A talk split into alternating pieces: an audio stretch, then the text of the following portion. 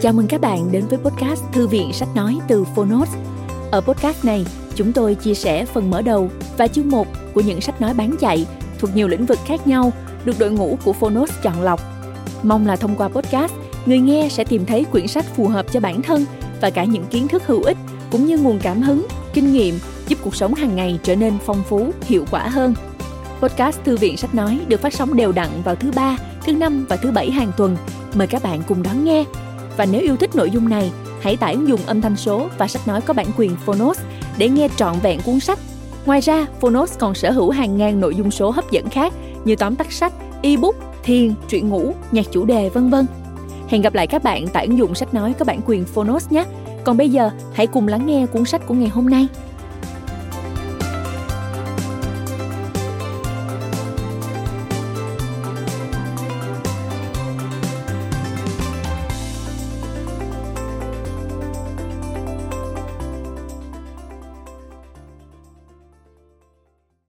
Bạn đang nghe từ Phonos.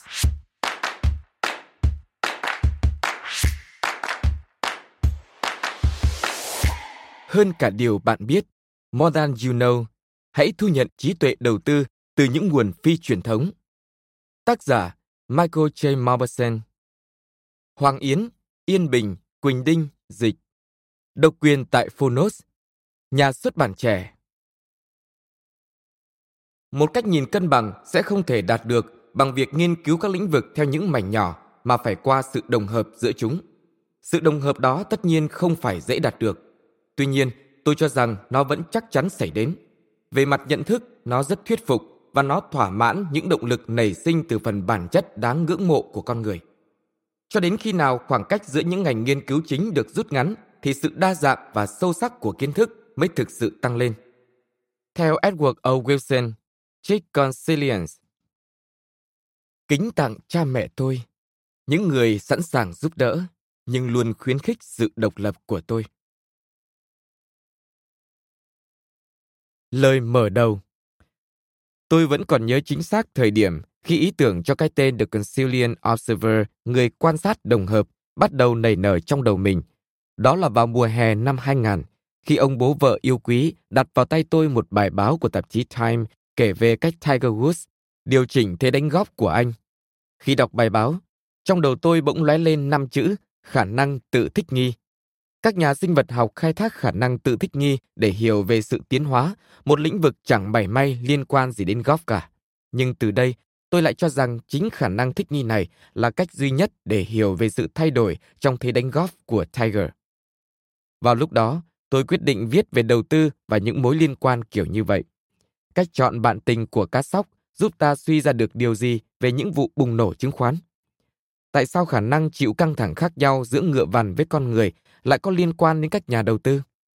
Các nữ gia chủ của Tupperware làm thế nào để khiến bạn mua rất nhiều đồ mà bạn không định mua và điều đó có ý nghĩa gì trong quy trình lựa chọn chứng khoán của bạn? Kết quả là tôi đã viết 50 bài tiểu luận, mỗi bài đều nêu lên các mối liên quan hữu ích giữa những điều tưởng chừng như hoàn toàn biệt lập với nhau. Một vài bài tôi đã lọc ra, chỉnh sửa và cập nhật đôi chút để tổng hợp nên cuốn sách này. Mặc dù độc giả chính mà sách hướng đến là các nhà đầu tư, tôi vẫn hy vọng rằng bạn đọc trong tất cả các lĩnh vực khác nhau đều có thể nhận thấy tính khích lệ và lợi ích từ những khái niệm trong các bài luận của tôi.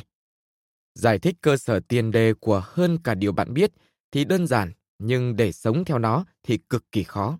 Bạn sẽ giỏi hơn trên cương vị một nhà đầu tư, một nhà lãnh đạo một người bố, mẹ hay một người bạn nếu như bạn biết cách tiếp cận vấn đề từ một góc nhìn đa chuyên môn.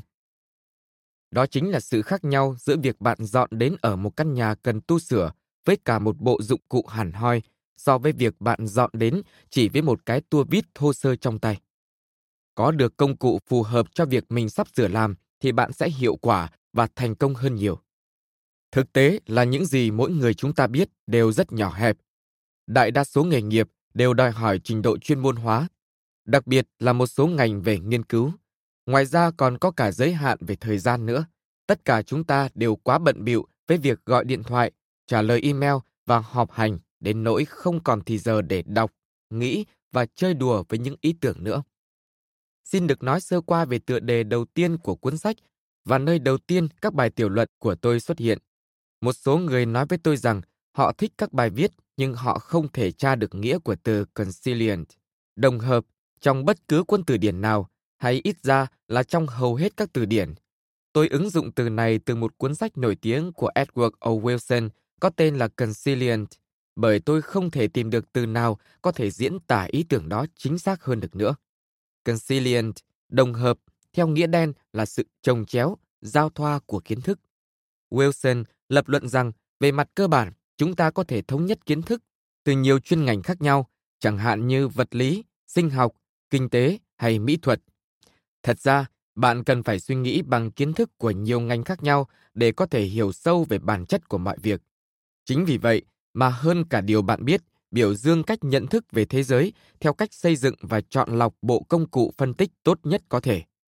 Cuộc hành trình của tôi lấy cảm hứng từ hai nguồn đặc biệt. Nguồn thứ nhất là phương pháp đầu tư mô hình trí tuệ được sự ủng hộ không mệt mỏi của Phó Chủ tịch Tập đoàn Berkshire Hathaway là Charlie Munger. Nguồn thứ hai là Viện Santa Fe, một hội nghiên cứu nằm ở Mexico chuyên hợp tác đa chuyên môn trong việc theo đuổi một số chủ đề trong khoa học tự nhiên và xã hội. Thành công rực rỡ của Charlie Munger là một bằng chứng siêu việt về phương pháp tiếp cận đồng hợp. Theo Munger, mô hình trí tuệ là một công cụ, một khuôn mẫu giúp bạn hiểu được vấn đề mình đang gặp phải. Ông ủng hộ việc xây dựng một hệ thống mô hình dễ điều chỉnh để dựa vào đó bạn có thể giải quyết càng nhiều vấn đề càng tốt. Quan điểm của ông là hãy điều chỉnh mô hình cho hợp với vấn đề, chứ đừng bóp méo sự thật sao cho hợp với mô hình. Có một số nét tiêu biểu trong tính cách sẽ khuyến khích phương pháp mô hình trí tuệ phát triển, và may thay, đây chủ yếu là những nét tiêu biểu bạn có thể chọn lựa. Trí tò mò, sự hòa nhập, lòng kiên nhẫn và chủ nghĩa tự phê bình. Thành công trong việc giải quyết vấn đề không chỉ đơn giản dựa vào chỉ số IQ. Munger chỉ ra rằng những kết luận từng thay đổi cách nhìn của cả thế giới mà nhà tự nhiên học vĩ đại Darwin đưa ra phản ánh phương pháp làm việc của ông hơn là trí tuệ thông minh tự có của ông. Mặt khác, thực tế đã cho thấy có hàng loạt người thông minh nhưng lại đưa ra những quyết định sai lầm hoặc cứng nhắc, thiếu hiểu biết về tâm lý. Mặc dù vậy, bạn sẽ không thể nào có được phương pháp mô hình trí tuệ mà không trả giá cho điều đó. Bạn sẽ phải tốn rất nhiều thời gian và công sức để học nhiều chuyên môn khác nhau và cũng đương nhiên rằng những gì bạn học có thể sẽ không được sử dụng ngay lập tức. Thực tế là nó có thể không bao giờ được sử dụng. Điều đáng mừng là bạn chỉ cần nắm vững một vài điểm quan trọng trong từng chuyên môn mà thôi. Trong nhiều năm, tôi đã học hỏi được rất nhiều từ những suy ngẫm của Munger và ảnh hưởng của ông thể hiện rõ trong cuốn sách này. Thật may là Peter Kaufman đã tổng kết tiểu sử và các bài phát biểu của Munger trong cuốn Poor Charlie's Almanac, một cuốn sách cực hay nêu lên nhiều hiểu biết sâu sắc về phương pháp tiếp cận mô hình trí tuệ. Còn Viện Santa Fe, SFI đã ra đời khi một nhóm các nhà khoa học cùng chí hướng đã quyết định rằng cần phải thành lập một loại viện hàn lâm mới trên thế giới. Mỗi người trong số họ giỏi một chuyên ngành khác nhau và họ nhận ra rằng các trường đại học thường hoạt động theo kiểu tách biệt từng chuyên môn với nhau. Các giáo sư bỏ rất nhiều thời giờ làm việc với đồng nghiệp chung ngành nhưng lại hiếm khi đặt chân vào lãnh thổ của một chuyên môn khác. Các nhà sáng lập nhận thấy có nhiều mảnh đất khoa học bầu mỡ ở giữa các chuyên ngành và quyết định cày xới mảnh đất ấy. Đến SFI, bạn sẽ nhận thấy các nhà vật lý, nhà sinh học và nhà kinh tế học sử dụng tư duy khác nhau của họ để cùng nghiên cứu một chủ đề chung. Mục tiêu chung tại SFI chính là nghiên cứu những hệ phức hợp. Trong cả khoa học tự nhiên và khoa học xã hội, có rất nhiều hệ thống xuất hiện từ sự tương tác giữa những bộ phận không đồng nhất với nhau. Chẳng hạn như ý thức con người, hệ thống miễn dịch và nền kinh tế. Các nhà khoa học ở SFI đã sớm nhận dạng các đặc tính nổi bật của những hệ thống này và xem xét điểm tương đồng cũng như khác biệt giữa các chuyên ngành với nhau. Ý tưởng lấy cảm hứng từ SFI đã ảnh hưởng sâu sắc đến tôi, chính là cách xem xét thị trường chứng khoán như là một hệ thống đáp ứng phức hợp. Đi theo mô hình trí tuệ, thôi thúc tôi phải xem lại và nghi vấn hầu hết những gì đã học về tài chính, sự hợp lý của tác nhân, phân phối thay đổi giá hình chuông, khái niệm về rủi ro và đền bù. Tôi tin rằng mô hình hệ thống đáp ứng phức hợp không chỉ là cách trực giác hơn để hiểu thị trường mà còn phù hợp hơn với những ghi nhận về mặt kinh nghiệm. Santa Fe đã thúc đẩy mối quan tâm của tôi về các chủ đề khác nhau, những chủ đề mà bạn có thể tìm thấy giải rác trong các bài viết sau đây, như các đàn kiến, luật lũy thừa, ý thức chủ quan, và vai trò của cơ chế phản hồi. Có thể nói từ chính xác nhất để mô tả cảm nhận của tôi sau mỗi chuyên đề của SFI chính là sự say xưa về mặt trí tuệ. Lịch sử của SFI có thể tìm thấy trong cuốn Complexity của tác giả Michel Wantroff. Mặc dù sách ra đời vào thập kỷ đầu khi viện mới thành lập, nhưng nó đã nắm bắt được linh hồn của SFI. Cuối cùng, xin được nói đôi chút về cách đọc cuốn sách này. Không giống như tiểu thuyết trinh thám, bạn có thể đọc hơn cả điều bạn biết từ trước ra sau hoặc từ sau ra trước tùy thích. Tuy nhiên, tôi xin được gợi ý rằng bạn hãy nhìn lướt qua mục lục xem có phần nào bạn quan tâm không và đọc ngay đúng phần đó. Mặc dù các bài viết liên quan đến nhiều chủ đề khác nhau, nhưng tôi phân loại chúng ra làm bốn phần. Triết lý đầu tư, tâm lý học trong đầu tư, đổi mới và chiến lược cạnh tranh và khoa học và lý thuyết phức hợp. Mỗi phần nói về một khó khăn riêng trong đầu tư và điều đó có nghĩa rằng các bài viết hoàn toàn tách biệt nhau. Hơn cả điều bạn biết, đề cao nghiên cứu của nhiều học viện hàng đầu. Tuy nhiên, dưới hình thức của một cuốn sách thì không có cách nào để thể hiện bản quyền chính đáng của những ý tưởng này. Vì vậy mà tôi đã tổng hợp nên phần tài liệu tham khảo chi tiết, đồng thời giới thiệu đọc thêm một số tài liệu. Hy vọng rằng phần này sẽ giúp bạn đào sâu nghiên cứu được ý tưởng hoặc chủ đề mà bạn muốn theo đuổi. Mong ước chân thành nhất của tôi là hơn cả điều bạn biết có thể mang đến cho bạn niềm vui trí tuệ nho nhỏ, một cách nhìn mới, một ý tưởng hay hoặc một định hướng để phát triển bản thân. Hy vọng sau khi đọc các bài luận, bạn sẽ phần nào cảm thấy hài lòng giống như tôi đã cảm thấy khi viết nên chúng. Phần 1. Triết lý đầu tư Giới thiệu Một ngày đẹp trời tình cờ, tôi nhận được email khen ngợi của một người đã đọc một trong các bài luận của tôi. Tôi đánh giá cao điều đó, nhưng đã không nghĩ nhiều về nó cho đến khi phát hiện anh ta tìm được bài viết ấy trên một trang web dành cho các nhà giao dịch. Mặc dù bài tiểu luận của tôi hầu như chỉ nhằm vào đầu tư dài hạn, nhưng kỳ lạ là một nhà giao dịch lại nhận thấy những ý tưởng của tôi hữu dụng. Thế là tôi gõ từ khóa Concilian Observer trên Google để tìm xem còn gì nữa không và phát hiện ra một điều còn ngạc nhiên hơn. Một bài luận của tôi được tô sáng trên một trang web cờ bạc. Mặc dù tôi đã nghiên cứu và đánh giá cao những phương pháp cờ bạc, nhưng tôi, giống như nhiều nhà đầu tư chân chính khác, lại cho rằng đầu tư dài hạn hầu như trái ngược với hầu hết các hình thức cờ bạc.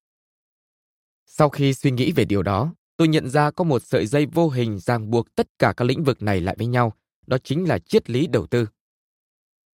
Triết lý đầu tư rất quan trọng vì nó chỉ cho bạn phải đưa ra quyết định như thế nào.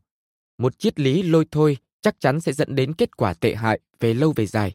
Nhưng thậm chí, một triết lý đầu tư hay cũng không hữu dụng nếu bạn không biết kết hợp nó với tính kỷ luật và sự kiên nhẫn. Triết lý đầu tư đúng đắn cũng giống như chế độ ăn kiêng vậy. Nó chỉ có hiệu quả nếu như bạn thực hiện nghiêm túc trong một thời gian dài. Triết lý đầu tư thật sự là cả một tính cách chứ không phải là trí thông minh đơn thuần. Thực ra, tính cách phù hợp sẽ luôn thắng chỉ số IQ cao. Một khi bạn đã thiết lập được cho mình một nền tảng triết lý vững chắc, bạn chỉ cần học hỏi, chăm chỉ, tập trung, kiên nhẫn và trải nghiệm nữa là đủ. Các triết lý đầu tư đúng đắn thường có chung một vài chủ đề mà bạn sẽ tìm thấy trong bài viết này. Chủ đề thứ nhất là trong bất kỳ một lĩnh vực may rủi nào, đầu tư, cá độ hay cờ bạc, bạn sẽ khấm khá hơn nếu biết chú trọng vào quy trình đưa ra quyết định hơn là vào kết quả tức thời. Điều đó nói ra thì dễ nhưng lại khó thực hiện, bởi lẽ kết quả thì khách quan, trong khi các quy trình lại mang tính chủ quan hơn. Tuy nhiên, một quy trình đầu tư đúng đắn thường bao gồm một lượng lớn lý thuyết, chính là con đường chắc chắn nhất đưa đến thành công lâu dài. Điều đó lại dẫn đến chủ đề thứ hai, tức là tầm quan trọng của một cách nhìn về lâu về dài.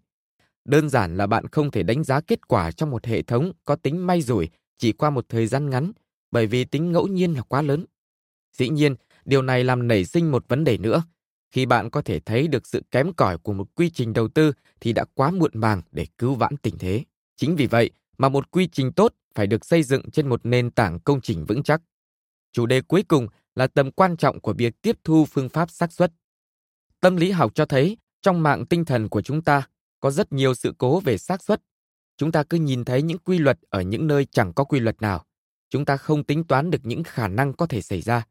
Khả năng đánh giá xác suất của chúng ta thay đổi dựa trên cách người khác cung cấp thông tin cho ta. một triết lý đầu tư phù hợp sẽ giúp khắc phục được một vài sự cố và tăng cơ hội thành công về lâu về dài. Còn một điều cuối cùng nữa, sự thật đáng buồn là động cơ vật chất đã làm mờ nhạt đi tầm quan trọng của triết lý đầu tư trong những thập kỷ gần đây. Mặc dù có thiện chí và làm việc chăm chỉ, các nhà quản lý tài chính rất thường ưu tiên tăng tài sản hơn là đem lại kết quả tốt cho cổ đông. Cứ như vậy, các nhà quản lý tài chính làm thuê được trả tiền để chơi chứ không phải để chiến thắng. Câu hỏi khó là liệu rằng một triết lý đầu tư thông minh có thật sự dẫn đường cho bạn hoặc người quản lý tiền của bạn không? Nếu câu trả lời là có thì thật tuyệt. Còn nếu không thì hãy tự tìm ra cho mình một quan điểm chín chắn và tuân thủ nó nhé. Chương 1 Hãy là nhà cái, quy trình và kết quả trong đầu tư.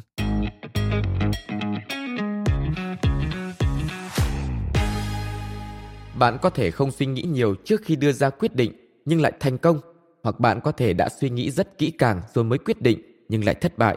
Bởi vì thực ra khả năng thất bại là luôn luôn tồn tại. Nhưng theo thời gian, quyết định có suy nghĩ kỹ lưỡng hơn sẽ dẫn đến kết quả tổng thể tốt hơn. Và ta có thể khích lệ việc suy nghĩ kỹ trước khi quyết định bằng cách đánh giá xem quyết định đã được đưa ra tốt như thế nào, thay vì chỉ xem xét kết quả của nó. Theo Robert Robin, phát biểu tại lễ phát bằng Đại học Harvard năm 2001. Mỗi khi bạn cá cược với bên thắng thế và lợi thế thuộc về bạn, thì bạn đã thu lợi được đôi chút từ vụ cá cược đó, cho dù thật sự bạn có thắng cược hay không.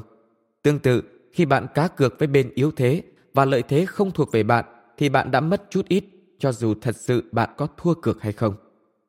Theo David Sklansky, trích The Theory of Poker, chia bài cho tôi.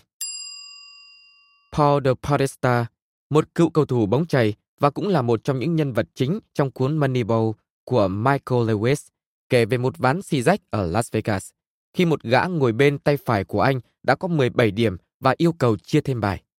Mọi người trên bàn đều đã dừng lấy bài, và thậm chí nhà cái còn hỏi liệu anh ta có chắc là muốn lấy thêm bài hay không.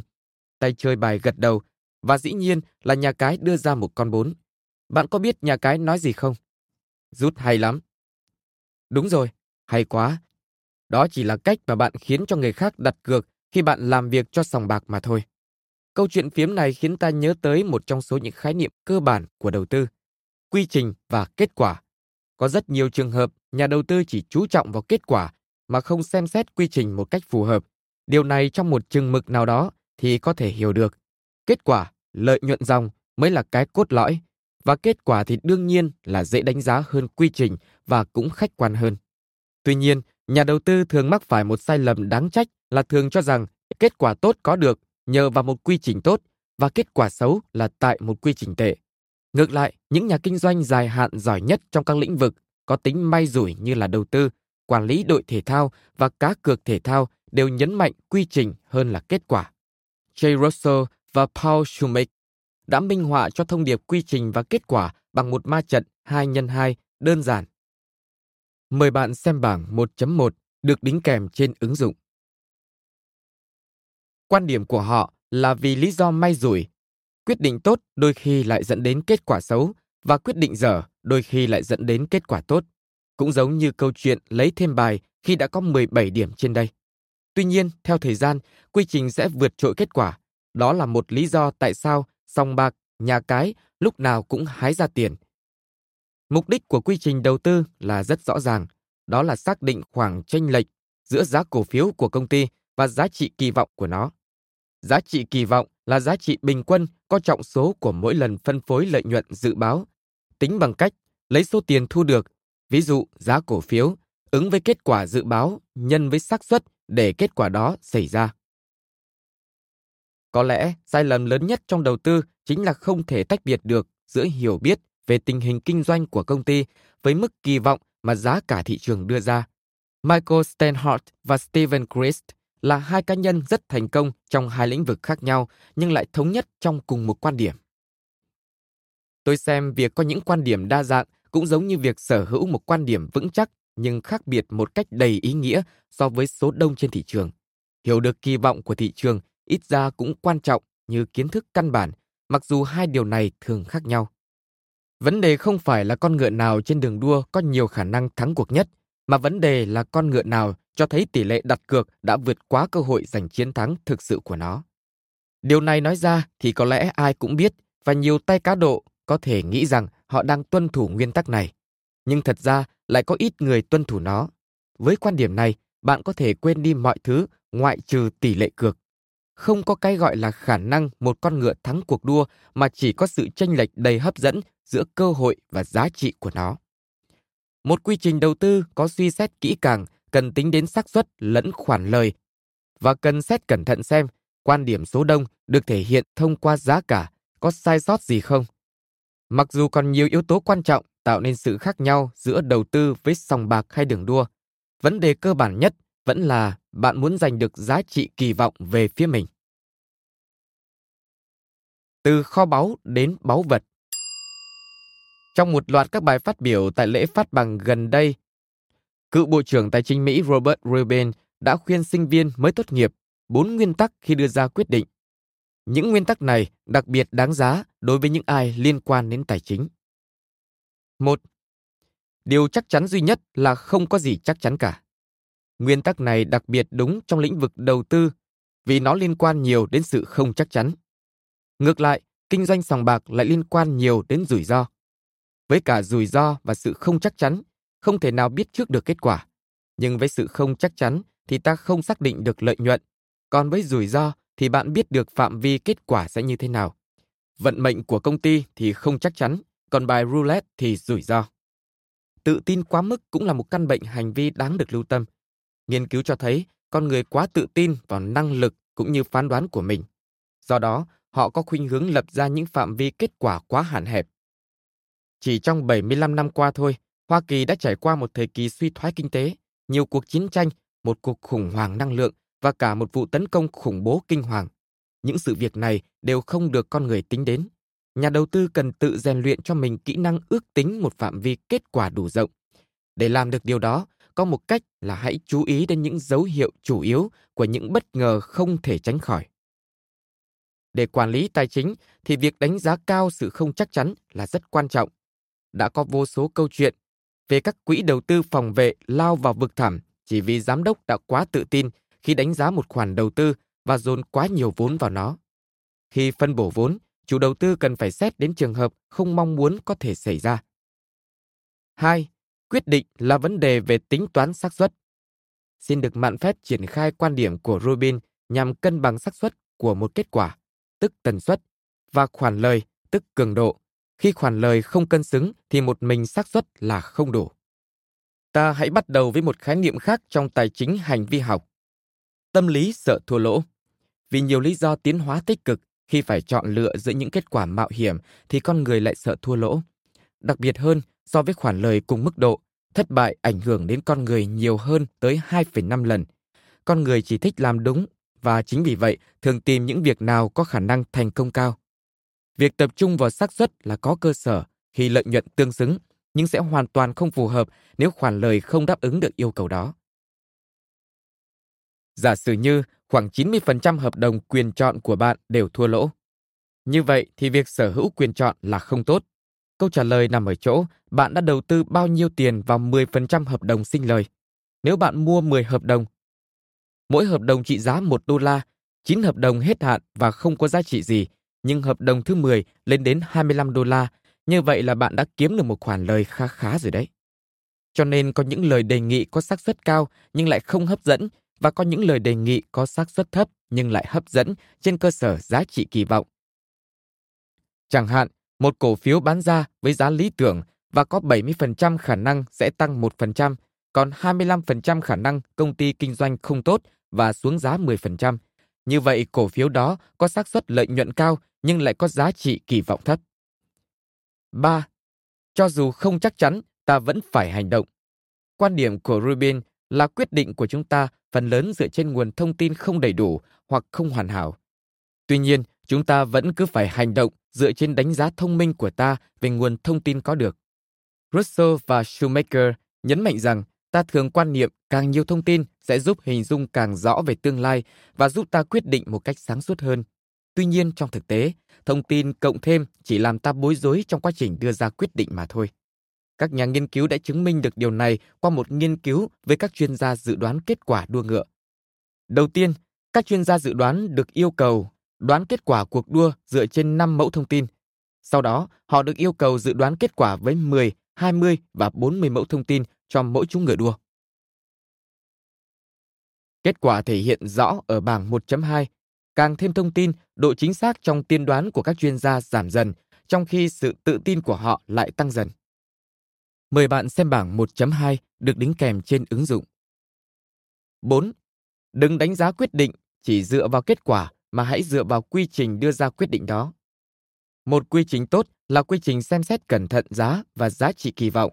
Nhà đầu tư có thể cải thiện quy trình của mình thông qua kết quả phản hồi và sự không ngừng học hỏi. Một học trò cũ của tôi là giám đốc rất thành công của một quỹ đầu tư phòng vệ gọi cho tôi và bảo rằng anh ta vừa cấm sử dụng giá mục tiêu trong công ty của mình vì hai lý do. Thứ nhất, anh ta muốn tất cả các chuyên gia phân tích phải nêu ý kiến về điều khoản giá trị kỳ vọng. Một hoạt động buộc họ phải thảo luận về các khoản lời và xác suất lợi nhuận. Xem xét nhiều kết quả cũng làm giảm nguy cơ tập trung quá mức vào một ước tính duy nhất, một cạm bẫy hành vi gọi là thả neo. Thứ hai, suy nghĩ về giá trị kỳ vọng sẽ giúp bảo vệ các nhà phân tích về mặt tâm lý khi họ phân tích sai. Thử tưởng tượng, bạn là một chuyên gia phân tích. Bạn đề xuất mua một loại cổ phiếu với giá mục tiêu cao hơn giá hiện tại. Bạn sẽ dễ rơi vào cái bẫy tự tìm bằng chứng, nghĩa là bạn sẽ cố tìm lý do để ủng hộ cho ý kiến của bạn và giảm nhẹ hoặc thậm chí quên đi lý do đi ngược lại ý kiến đó. Ngược lại, nếu đề xuất của bạn dựa trên phân tích giá trị kỳ vọng, nó sẽ cho thấy một viễn cảnh bất lợi với xác suất thành công tương ứng. Bạn sẽ biết rằng kết quả sẽ không có lợi vài phần trăm trong giai đoạn đó. Nếu cả công ty đều biết trước như vậy thì các chuyên gia phân tích sẽ chỉ có thể sai lầm trong một giai đoạn nào đó mà không phải hứng chịu thất bại. Ưu tiên cho quy trình Vì những khoản khích lệ và những hệ thống đo lường mà các nhà đầu tư quá tập trung vào kết quả và thiếu tập trung vào quy trình, Rubin nói. Điều đó không có nghĩa là kết quả không quan trọng. Quan trọng chứ, nhưng chỉ đánh giá dựa trên kết quả sẽ là một trở ngại nghiêm trọng không cho bạn mạo hiểm. Điều có thể cần để giúp bạn đưa ra quyết định sáng suốt. Nói một cách đơn giản, cách mà quyết định được đánh giá ảnh hưởng đến cách người ta đưa ra quyết định.